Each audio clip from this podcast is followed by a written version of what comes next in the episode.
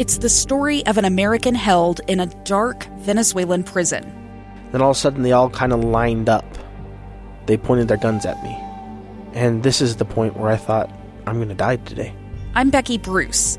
I spent a year working on Hope in Darkness, which now has more than 2 million downloads. Find it on kslpodcast.com or wherever you listen to podcasts.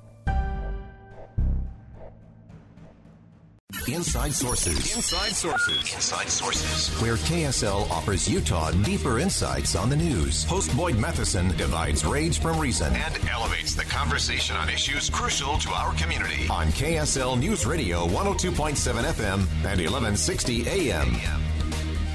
Well, it seems like the higher ground, also called common ground, is increasingly difficult to get to these days, and many don't seem willing to make the hike uh, or to scale the summit to actually find where that is and how you can actually get there.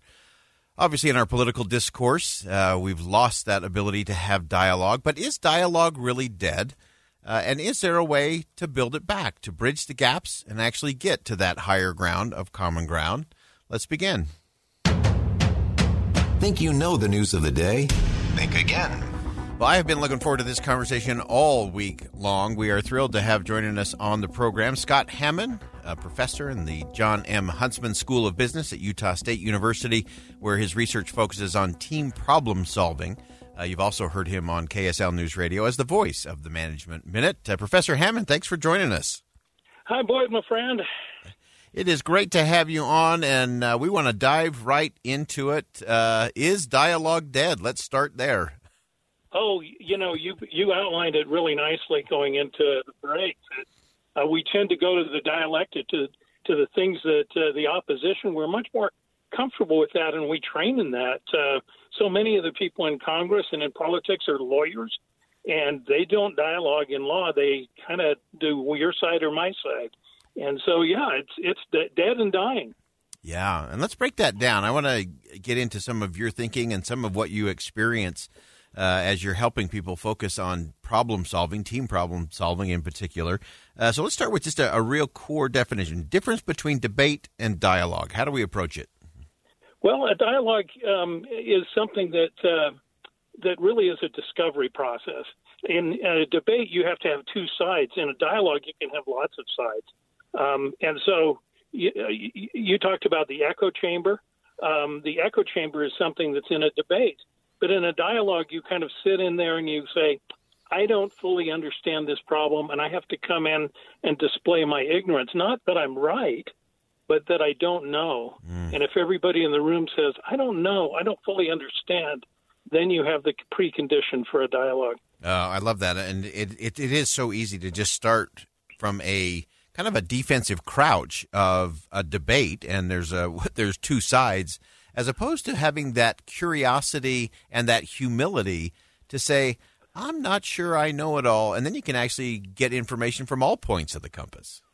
Oh yeah, and then you don't start with a solution, which is so mm. often what we do in politics is we debate the solution, um, not the not the reason for it, not the problem, not getting clear about the problem first we debate the solution, the bill, and uh, that's not a good place to start. Yeah, I, I, love that. And how often do we do that? Not just in our politics, but uh, I I will confess I've been guilty of that uh, even at home. Oh yeah, yeah. Parents do that all the time. I'm very guilty of that. you know, you come in and you say you need to clean your room, and not, uh, hey, what's going on here? What you know, uh, you don't start and back up that way. But uh, you know, the example I think they had a really good example in Utah yesterday of that not starting with solution. Years ago, we went through just a really difficult debate on health care in the United States, and it seemed like we started with solution. And Governor yeah. Cox yesterday launched an initiative that didn't. I was surprised I didn't hear a solution in it. Yeah. I heard an appeal to conversation and an appeal to bring people in and figure this thing out. And that's a great way, I think, to, to begin a, a, complex problem like that. Oh, I love that, and it is so important. I think of how many times we're we're guilty of that again, whether it's in our politics, in our homes, in our businesses, in our communities. So often we do start with here's the solution, uh, and someone say, "Well, no, here's the solution," and we and we waste so much time, so much emotional energy uh, that we often never get around to actually having the conversation about the real issue. Oh yeah, yeah, and it oversimplifies complex problems. Mm. I know you have to do that in radio because you only have a certain amount of time, and we have to do it in the classroom because we only have a certain amount of time. But so many of the problems we're facing today are really complicated. If you look at global warming and climate issues, if you look at those kind of things, they're really complex. And to say there's a liberal side and a conservative side or a Republican and a Democratic side to just polarize it that way we're not going to get very far if we think of it, those complex problems that way. Yeah, and and I that that's uh, for me is always why we should be debating and discussing and having dialogue around very narrow things, as opposed to you know twenty five hundred page bills that nobody's read or things that just lump everything together. I would love to just see Congress come together around a specific issue and really have the conversation, have the conversation in front of the American people uh, let everyone come in and add some amendments and ways to make it better and ways to, to uh, really get at the complexities, as you said, Professor. Uh, I think that would just lead us to a, a, very different outcome. Oh yeah, and isn't it, it so often we start with the the important people with the big voices and dialogue has tradition. Well, there every pretty much every culture has a, a dialogic tradition. You think in Utah that there are many times when people kind of the, our pioneer ancestors sat around a campfire and figured things out when they couldn't see it. And um, a lot of uh, the, a lot of times we start with the big voice, the loudest voice, and a lot of the indigenous cultures, when they do a dialogic process, mm. they begin with the smallest voice, uh, the youngest person in the room, the um, the new members, the person that's least informed, even to see how, how they see the problem and that's a good place to start too. And actually, that'd be a fun way, fun thing to try. You were talking about what do we do around our our Thanksgiving table next week. That'd be a fun thing to try is to, you know, bring up that topic and then pick the the youngest person in the room or the teenager or this person who's been maybe a little more quiet and see what they say about it. Oh, I I love that. And starting with the smallest voices, uh, I think is uh, often a great way because they often have the they're the most perce- perceptive because they're often listening and observing more. Oh, I'm thinking of the Zulu tribe in South Africa. And when they do a dialogue, they start with the youngest, the first, um, per, the youngest person first, the the new member, the first, you know, the, the the the youngest warrior first, and it sometimes goes on for days. But they know that if they start with the oldest person or the mo- the most experienced warrior or the loudest voice, they're not going to get the great ideas that uh, that you really take that it really takes to get a dialogue going. Uh, so important. Well, there are uh, many folks that are gearing up to celebrate Thanksgiving. As you mentioned, we should start with the smallest voices.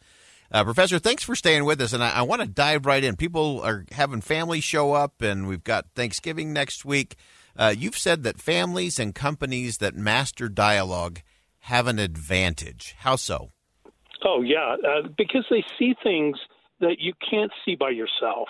I've seen this so many times when I've facilitated dialogues is that they have discoveries that we as individuals can't see.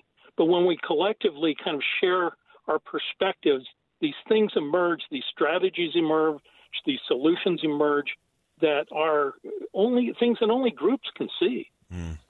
Love that. And yeah. then and then you don't have a commitment problem because when you build it together, uh, then it's not hard to convince people to move forward with that solution. Yeah, they feel like they're part of that process uh, that makes such yeah. a such a big big difference. So let's break that down into some of the elements of dialogue, some steps that we can all take to to master the art of dialogue. Well, this is where you and I need to uh, do something in our Thanksgiving table next week because um, we're going to be we're hard people to be around at Thanksgiving because uh, we're seen we're not that smart, but we're seen as being smart, right? we can kind of fill up the room, and you've got a radio show, and I've got a, a classroom, and people kind of defer a lot. And so, one of the things that I'm going to challenge myself to do is to ask only questions, non-prescriptive questions, during the conversation so uh, most questions that we ask have a particularly professors. I'm really good at this. is the solutions embedded in the question, right? Right. So you know, have you thought about seeing a therapist about that? you know, that's a good question, right? But there's a solution embedded in that. Yeah. But if you say, why do you feel that way? Tell me more about that. Uh, those non-prescriptive kind of questions. You're really good at that, Boyd. I think with your guests, and that kind of sets you apart. And but those kind of things are real good to do in these family conversations. It's not a gimmick. It and people come away really feeling like they've been listened to yeah. when you do three or four layers of those kind of questions. My goodness, I, I tell my students that to try that uh, with somebody they care about, and some of them come back to me and said, "Yeah, we're engaged now." Oh, you know, got to be yeah, careful. What you got to know what the answer to that question is. yeah, because you know, if, if somebody really listens to you and tries to figure out what you think for five or ten or fifteen minutes, mm. it's incredibly intimate. Yeah, it is. I, I, think there's no higher form of respect uh, than listening. Uh, and really listening, and and I think this uh, idea of if you must speak, ask a question, uh, and as you said, not a prescriptive question, not a sarcastic question, but a sincere uh, question that leads uh, deeper uh, I think can can make all the difference. What else should we be looking at and thinking about as we try to master the art of dialogue? Well, I also think that we have to have we have to slow down. We have to have places where we can slow down. It's very hard to have a dialogue in a in a high paced environment where you have a time frame. And one of the things we used to do in our family is we had a little code word. It said, "Let's go to Wendy's."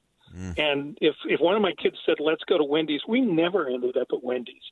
It was let's get in the car, create a space where there are no interruptions, and drive somewhere, usually late at night, and have a conversation. Uh. And you know, finding those kind of spaces in corporations, in our workplaces, if we're doing strategic, creative work, or in our families, is really important for dialogue.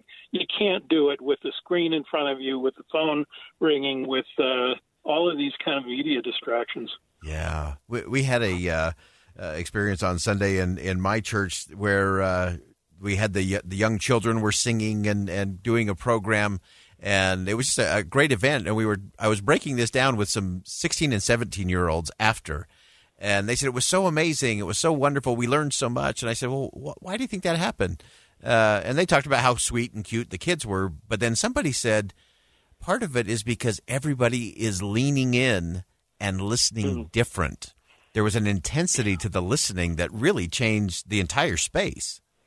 Yes, yes. And I dialogue, uh, you know, we all have dialectic, speak from the podium. We know those kind of church practices. But most churches also have a dialogic practice mm. where you don't know what's going to happen. The LDS Church has a, a testimony meeting monthly. The Quakers have a, a their whole meeting is based yeah. around what's going to happen spontaneously here, and and and you don't really know coming in. It's very hard for business leaders to go into a situation without an agenda. Um, I, I went to a uh, an academic event a few weeks ago, and they they promised it was a dialogue. Two days. There was a podium and people got up and spoke. You know, they just didn't know how to sit there without an agenda and an open space and see what happens. Yeah, I think that kind of dialogue requires some courageous vulnerability to to not have either the solution where we started, not to uh, give a series of lectures uh, and count that as dialogue, uh, but to have the courageous vulnerability to not be in control, uh, to allow some of that spontaneity as you talked about, and also to create space for people to be curious. Oh yeah, and that's that curiosity gives companies a competitive advantage because you look at all these complex technologies that are emerging from our silicon slopes. Those don't happen when the boss comes in and tells you what to do. They happen when people are sitting around and one person has one part of the problem and solution, and, and after a collective social interaction, these solutions emerge and these strategies emerge, and that's how you get the the companies like Qualtrics and you know a long list of them uh, from Utah that have emerged as world leaders not because of one person's vision, but because of the collective vision. Yeah, so important. Real quick, uh, just got about 30 seconds, Professor, and looking at kind of the breakthrough dialogue. Uh, how do we get there, and, and, what does that do for people emotionally, intellectually? Oh, I, it, we we long for this. I mean, we really long for this. So much. We're so frustrated, and it is amazing when you sit in a dialogue and you have those breakthrough moments. I remember my dialogue around American democracy in high school 30 years ago, 35 years ago. I remember that moment, that 20 minutes. The rest of high school was a blur, but we had we sat and tried to figure out what American democracy was, and it was a breakthrough moment for me. Oh. And those are unforgettable things. When we when you really dialogue, it's unforgettable. Yeah, it is. There is a, a depth of connection and uh, sharpness that is uh, is exciting to be part of. It does it creates those wow moments uh, that you do remember for a long time, long past the the debate, the argument, or the solution uh, is well in the rearview mirror. Professor Scott Hammond, again from the Jon M. Huntsman School of Business at Utah State University. You hear him here on KSL News Radio as the voice of the Management Minute. Uh, Professor Hammond, thank you so much for joining us. We're going to have you back real soon. We have much more dialogue uh, that we need to get to. A stranger with a gun came upon two teens taking pictures under a rising full moon. But violence is only the beginning of this story. Sometimes I thought, there are no miracles. Yeah, there are and this is a big one. I'm Amy Donaldson, and I've spent my career talking about how lives are undone by violence. The Letter is a podcast about how lives are remade. Follow The Letter at theletterpodcast.com or wherever you get your podcasts.